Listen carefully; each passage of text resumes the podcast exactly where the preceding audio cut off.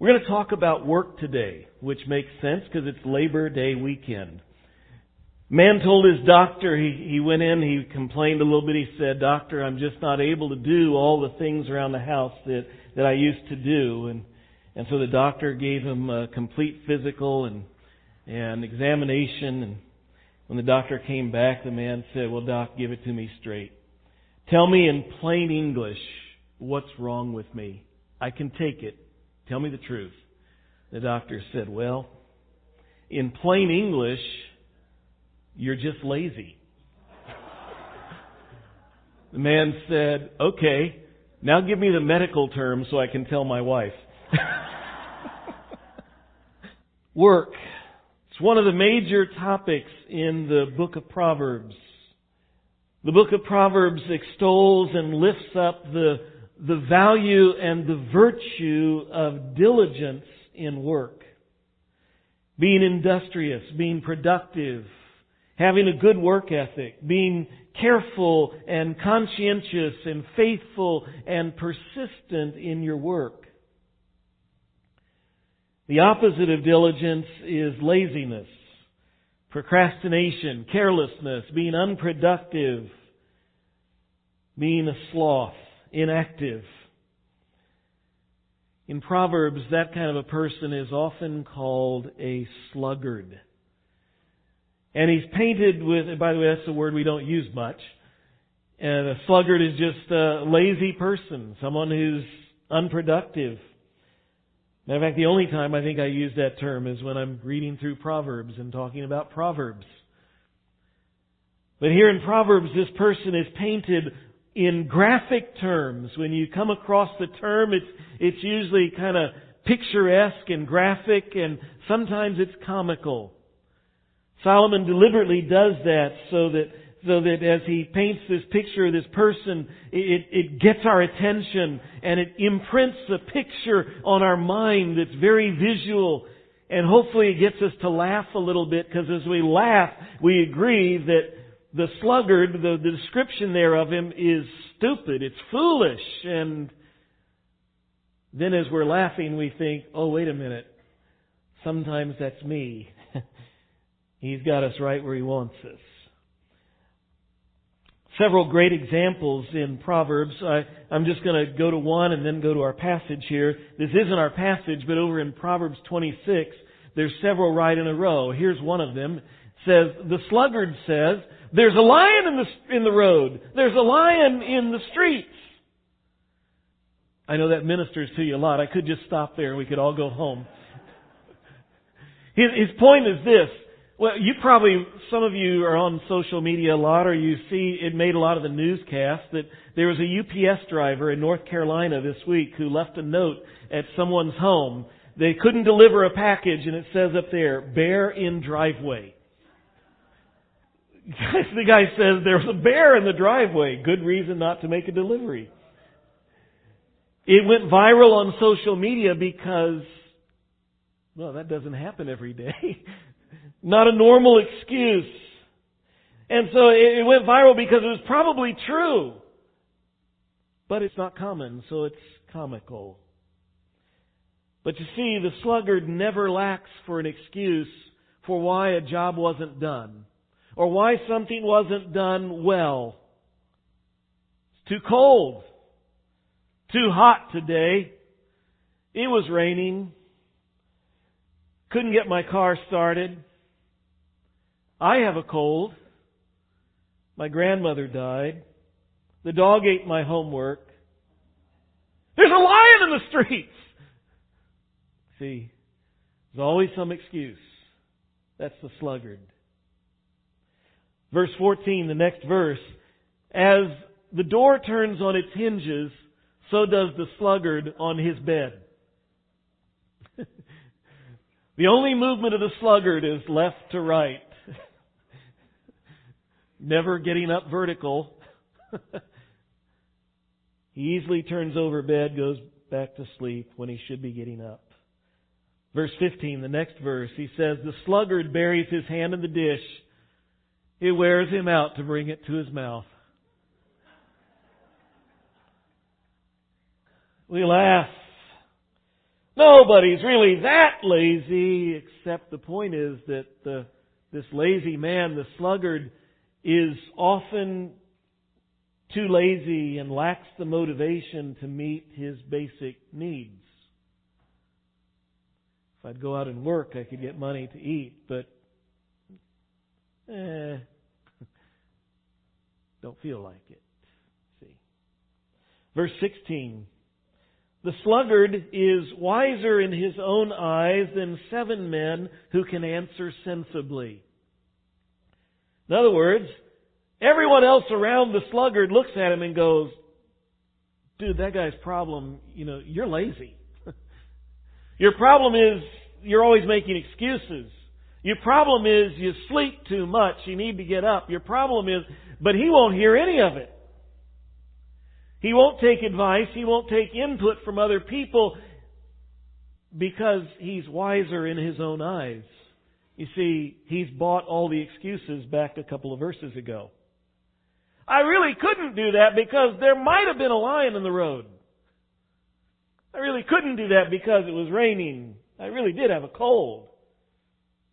And my dog didn't eat my homework, but he meant to. I thought he did. See, that's what a little of what Proverbs has to say about the sluggard. I'll let you go through and read the book, get some more, okay? But this morning we're going to look here in chapter 6, and we're going to see from, from actually two passages this morning, we're going to see some characteristics of the diligent person. We're going to see some characteristics as well of the sluggard.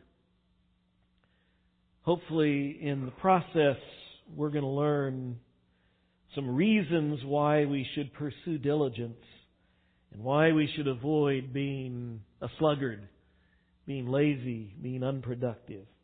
Proverbs 6, verses 6 to 11. Follow along as I read. Go to the ant, O sluggard. Consider her ways and be wise. Without having any chief, officer, or ruler, she prepares her bread in summer and gathers her food in harvest. How long will you lie there, O sluggard? When will you arise from your sleep? A little sleep, a little slumber, a little folding of the hands to rest, and poverty will come on you like a robber, and your want, you're like, like an armed man. Personally, I've wondered as I've read this many times if just maybe Solomon was writing this as his son was a teenager. You can almost hear dad here. Son! Get up! When are you gonna get up? Come on, get out of bed! Oh, dad! Just a little more sleep. Come on, ten more minutes. Dad! Got it? He says, listen, sluggard. Let's go out and let's look at an ant. Take a lesson from the ant. Think about it a little bit and get wise. And so let's look at the ant. The diligent ant. Four characteristics we can learn here about diligence, about a diligent person from the ant. Some irony, I think, in here. Learn it from an insect. This is so simple, this is so basic, an insect can get it. What about you? One thing to learn here, he says, about this ant. He says, look at the ant. The ant, he says, without having any chief. The ant doesn't have a chief. Why is that significant? Well, because the ant doesn't need instigation. It doesn't require the command of a boss the command of a chief to say, hey, get up, get busy, here's a job. Have you noticed this needs to be done? Get busy doing it. Doesn't need a nagging parent or a nagging spouse to say, grass needs mowing. Hello? See, in other words, in our modern terms, the ant is a self-starter. Doesn't need a chief to say, here's a job, get on it. Second thing he says about the ant, has no chief, also has no officer. In other words, He doesn't need an officer, a supervisor, a foreman to come along and follow behind them, constantly looking over their shoulders saying, hey, you know, quit daydreaming, get back to work. No, no, no, no, no, not that way, this way. Come on, do the whole job. Do it right. Doesn't need that kind of follow up to make sure the job keeps getting done and is well done. In other words, the ant is faithful the ant is reliable. The ant is dependable. No chief, no officer, and he says no ruler. In other words, he doesn't need provocation. He doesn't need a kick in the rear. He doesn't need a uh, prod stick, you know, those electronic shock things to get you going. Doesn't need that. No coercion to make sure that the job gets done. In other words, in our way of saying things, the ant is self-disciplined. A self-starter, faithful, reliable, self-disciplined. And then he says of the ant, she prepares her bread in summer and gathers her food at harvest. In other words, the ant works at the opportune time. The ant understands that what needs to happen is that food needs to get stored up so that we have food when we need food.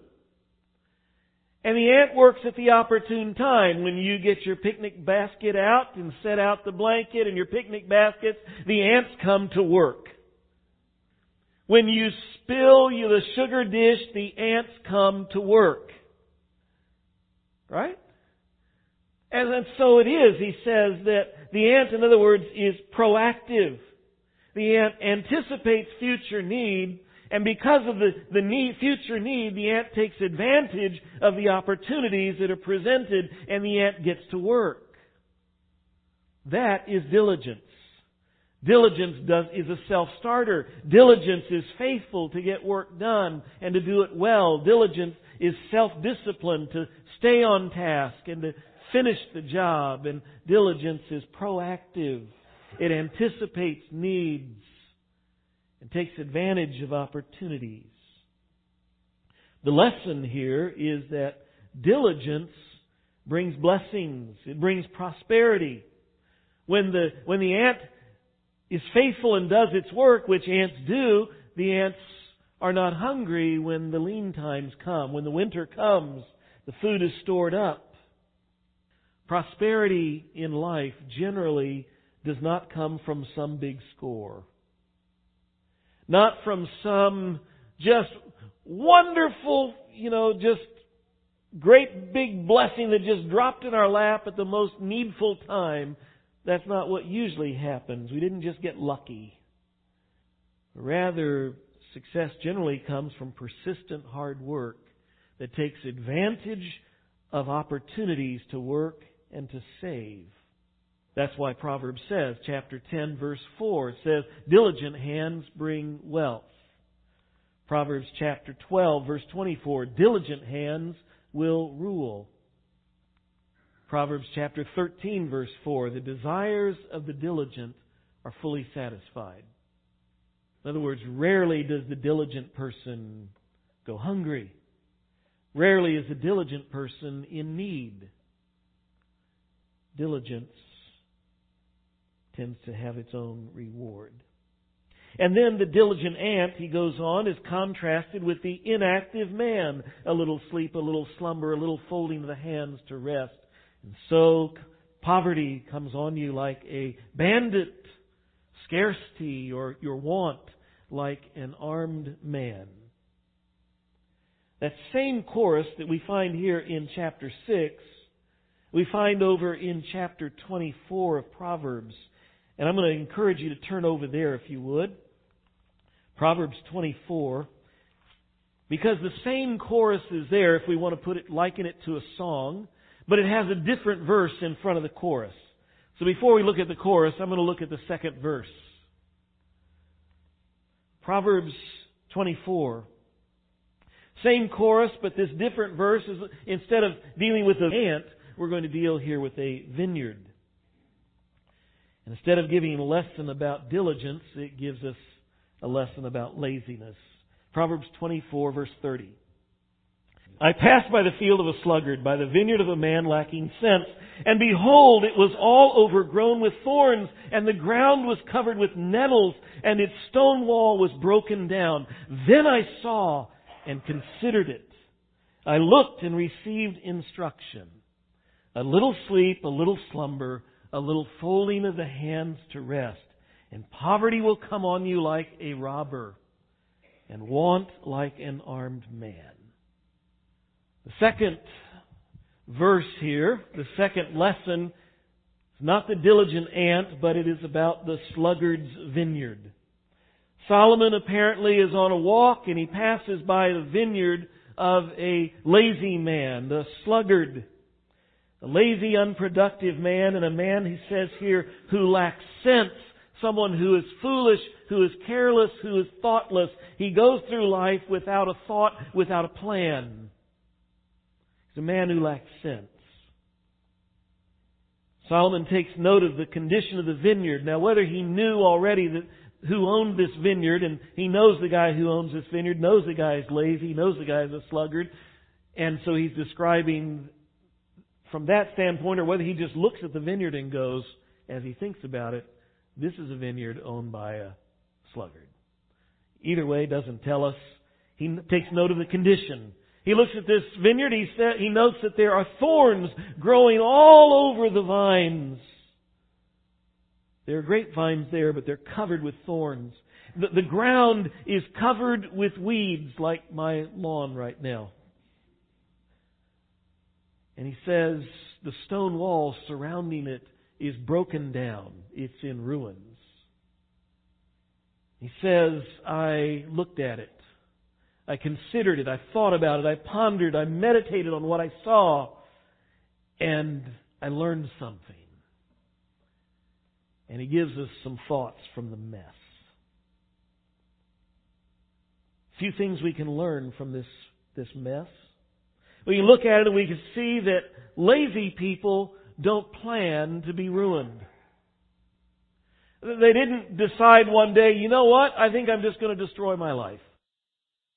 I think I just want to end life in poverty and ruin. So it doesn't work that way. It's obvious, see, that that's not the case. Quite the opposite. He says, by the way, the wrecked garden, it's not intentional. No bulldozer came and knocked the thing down. Nobody set a bomb off in here to destroy it. It wasn't intentional. Lazy people don't plan to be ruined. Lazy people often, instead, the opposite of that, lazy people often have great plans and great dreams. Someone had great dreams here for this vineyard. Somebody planted vines. Not a small task. Somebody created the structures for the vines to grow on. No small task. Somebody before that had to prepare the field. Somebody built up a wall around it, a large stone wall that's designed to protect the vineyard from animals coming through and eating the fruit and from people coming by and stealing the fruit. Somebody had put a lot of time and work and thought into this at some point. It may have been the sluggard himself who at one point had great dreams and visions and built this. Or it may be that someone else did it and he inherited it. Or maybe he had some money and paid somebody to do the, all the work. Somebody had a great vision and great dreams for this.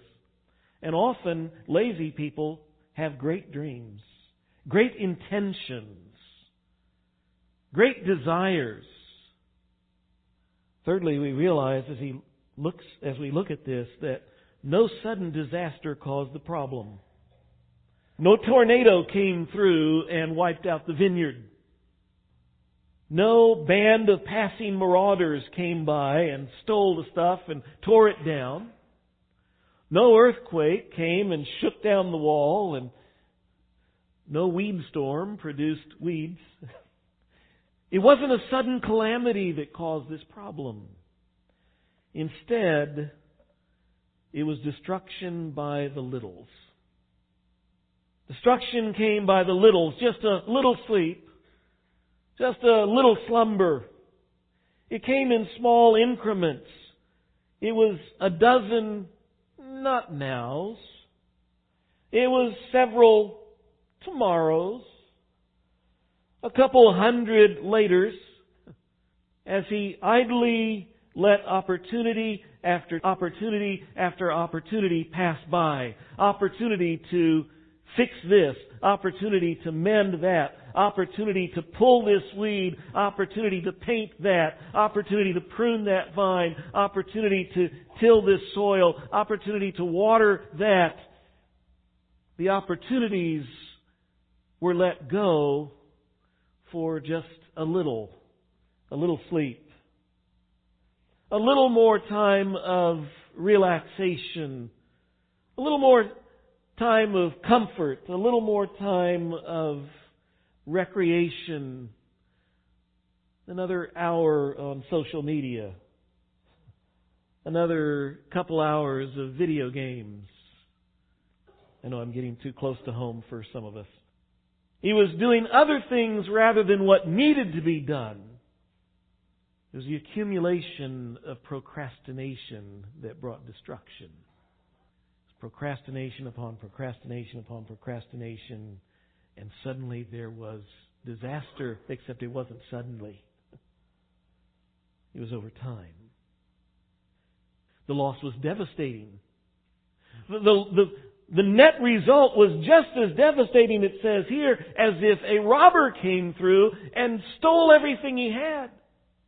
The devastation was just as bad as if a marauding band of thieves had come through and had pillaged and plundered and stolen and destroyed. And so the lesson is that laziness brings destruction. And this principle applies not just to vineyards and gardens, but it applies to homework, schoolwork. It applies to term papers, as I speak from experience. It applies to jobs. It applies to car maintenance. It applies to parenting. It applies to marriage relationships. See, when we sacrifice what needs to be done and ought to be done for what we desire to do, a little more sleep, a little slumber, a little folding of the hands to rest, a little more playing over here, a little more time for me, what comes about in the end is destruction. Good intentions without follow through brings disaster. We can have big dreams and big hopes, big desires, big plans, great intentions, but it can end in ruin. I know as I look out here, most of us aren't totally lazy. I doubt many of us are living on someone else's couch, eating someone else's food, and spending all of our time whiling away the days, watching TV, doing social media, and playing video games. If that touches too close to home, I'm sorry. That's not most of us. However, I have a feeling if we were honest and I say, Are you a procrastinator? Are you at times in some little areas of your life, are you a sluggard? I think most of our hands would have to go up. Some of us are diligent in some things, but there are some places where we are lazy. We may be very diligent at work and very lazy at home in our relationships. We may be very diligent about our hobbies and very lazy in our spiritual growth and spiritual walk. We may have great intentions, but not getting anywhere in making progress on them. If so, we need to learn from the ant and we need to learn from the vineyard. The ant teaches us that diligence brings blessing. The vineyard teaches us that laziness brings destruction, brings ruin. There's one more point, and the last point that I want to make here in the last minutes this morning about why we should strive for diligence and avoid laziness. I'm going to take us to another passage from Solomon, but I'm going to cheat a little as we wrap up the series on Proverbs, and I'm going to leave Proverbs and go to another book he wrote, the book of Ecclesiastes, so just go over one book. Chapter 2 of Ecclesiastes. If you don't want to turn there, that's okay if you can't spell Ecclesiastes, so you can't look it up on your phone. Ecclesiastes chapter 2. My heart took delight in all my work, and this was the reward for all my labor. Yet when I surveyed all that my hands had done, and what I had toiled to achieve, everything was meaningless. A chasing after the wind. Nothing was gained under the sun. I worked hard and my heart enjoyed that for a while and then I came to a point where I realized that after I surveyed everything, it's meaningless. That's depressing, but go on a couple of verses later, actually down to verses 10 verses later, verse 20 and 21. So my heart began to despair over all my toilsome labor under the sun. For a man may do his work with wisdom, knowledge, and skill, and then he must leave all he owns to someone who has not worked for it.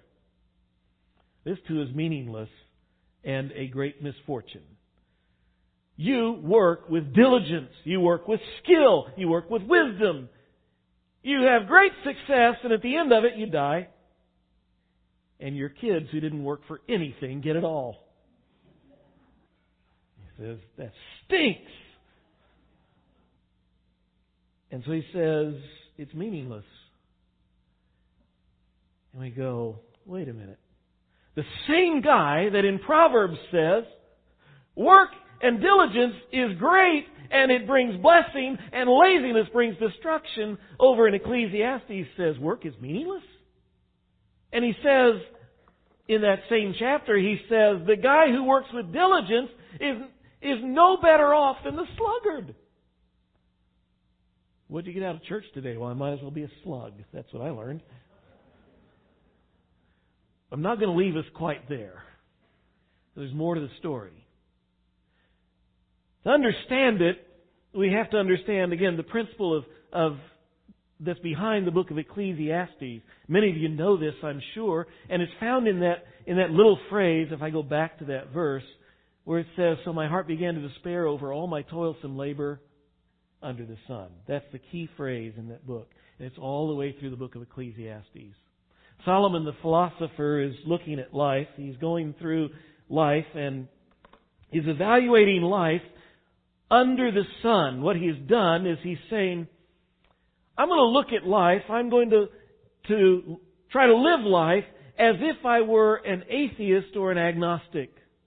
God does not exist, or if he does, he's irrelevant. What is life under the sun? If you cut God out of it, what is life? And he examines life from lots of different viewpoints through the book or not different viewpoints, but with that viewpoint, lots of different areas of life. And in this area of life with work, Solomon says, I worked, I toiled, I, I did with wisdom, with skill, and I took some pleasure it for a time, but then I ended up looking at it, and under the sun, work by itself is pointless. It's meaningless. All we do is leave a bunch of stuff for somebody else, and it stinks. By the way, remember the premise of the book of Proverbs as we went through. It's not just to help us have a better life. It's not just so we live longer and live better and live happier. The principle of, of the book of Proverbs is we want wisdom, skill for living, because with wisdom is knowledge of the Holy One. Ultimately, what is needed is knowledge of God. To know Him, not just know about Him, to have a relationship with Him. In Ecclesiastes, Solomon in one of the many little editorial sidebars in the book. There's several. He goes along saying, life is meaningless, life is meaningless, life is meaningless. Editorial sidebar. By the way, life under the sun is meaningless. If God doesn't exist, life is meaningless, but God does exist, and let me tell you, it makes all the difference in the world. Same chapter, chapter 2 of Ecclesiastes, just a few verses later, he says this A man can do nothing better than to eat and drink and find satisfaction in his work. This too, I see, is from the hand of God, for without him, who can eat or find enjoyment? Four quick things to notice. He says, it's good for a man to eat and drink and find enjoy, satisfaction in his work. Here's why. This too, that is work, I see is from the hand of God. Work is from the hand of God. And for without Him, who can eat? Everything, every bit, everything we eat, everything we, we enjoy comes from God. Or who can find enjoyment apart from God? Go back. It's all about a relationship with God. Okay? So, his point is work isn't meaningless because God does exist. He is not to be ignored. Life is not meaningless, it's not purposeless if we have a right relationship with God.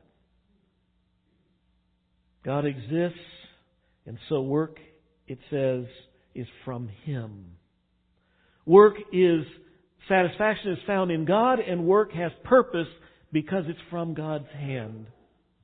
We find it back in the uh, opening chapters of the Bible, Genesis chapters 1 and 2. God created man in his own image, male and female, he created him. And then you see that he goes on down, and God gives them from the very beginning, he gives them work. God created man with a purpose to work. That's what Solomon was saying there. Work is from the hand of God. It is not a curse, it is a blessing. One of the reasons that we should be diligent is because work is from God. We were created for good works.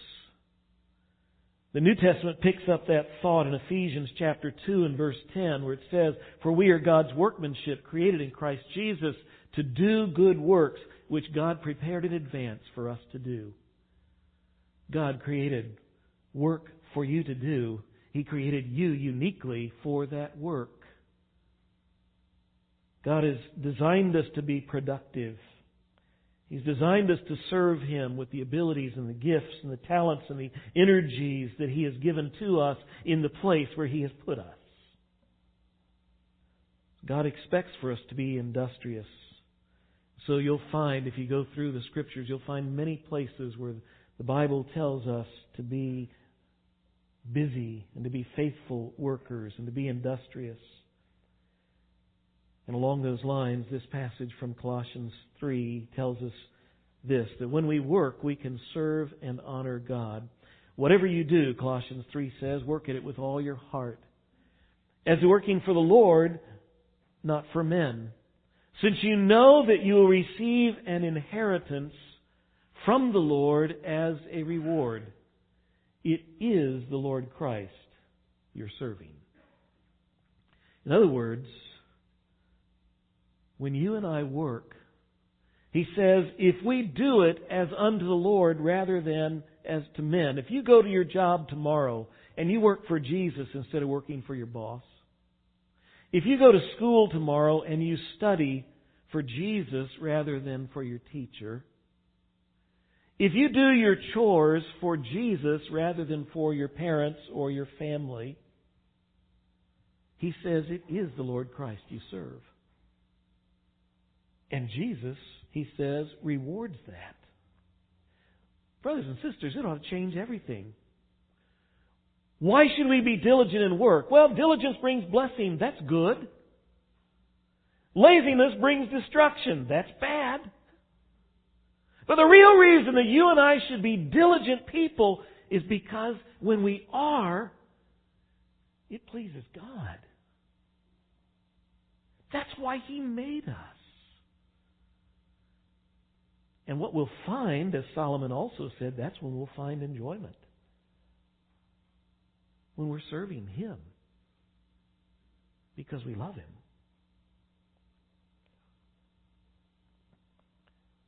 In other words, tomorrow, Well, why wait? This afternoon. Whatever you do, have your heart to serve Jesus. If you go to school tomorrow, kids, study algebra for Jesus. If you go make widgets somewhere, make them for Jesus. If you clean toilets, clean them for Jesus. If you mow grass or build cars or write computer code or you paint pictures or you flip burgers or you know repair whatever, do it for Jesus. Work hard, do it well, and be diligent for Jesus. Father, we needed to hear this because all of us, as we've said, have a tendency at times to be a sluggard, to be lazy. We need to hear it because some folks are struggling with the natural results of laziness and they struggle some consequences. We need to hear it because some of us need to just simply be encouraged to keep on being productive because there's blessing and value in that. But the biggest reason we needed to hear it is I think most of the folks here, most of us love you.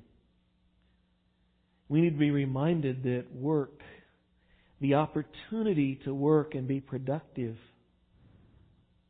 is a gift from you. Whether it's work around the house, or whether it's work in being creative, or whether it's work at a job, or whether it's work at school, whether it's work serving in church, whether it's work serving at home, whether it's work in serving our neighbors and helping our neighbor, whatever it is, if we do it for you, it honors you. May that transform everything we do today, tomorrow, this week, throughout the rest of our lives until Jesus comes back. In His name we ask it. Amen.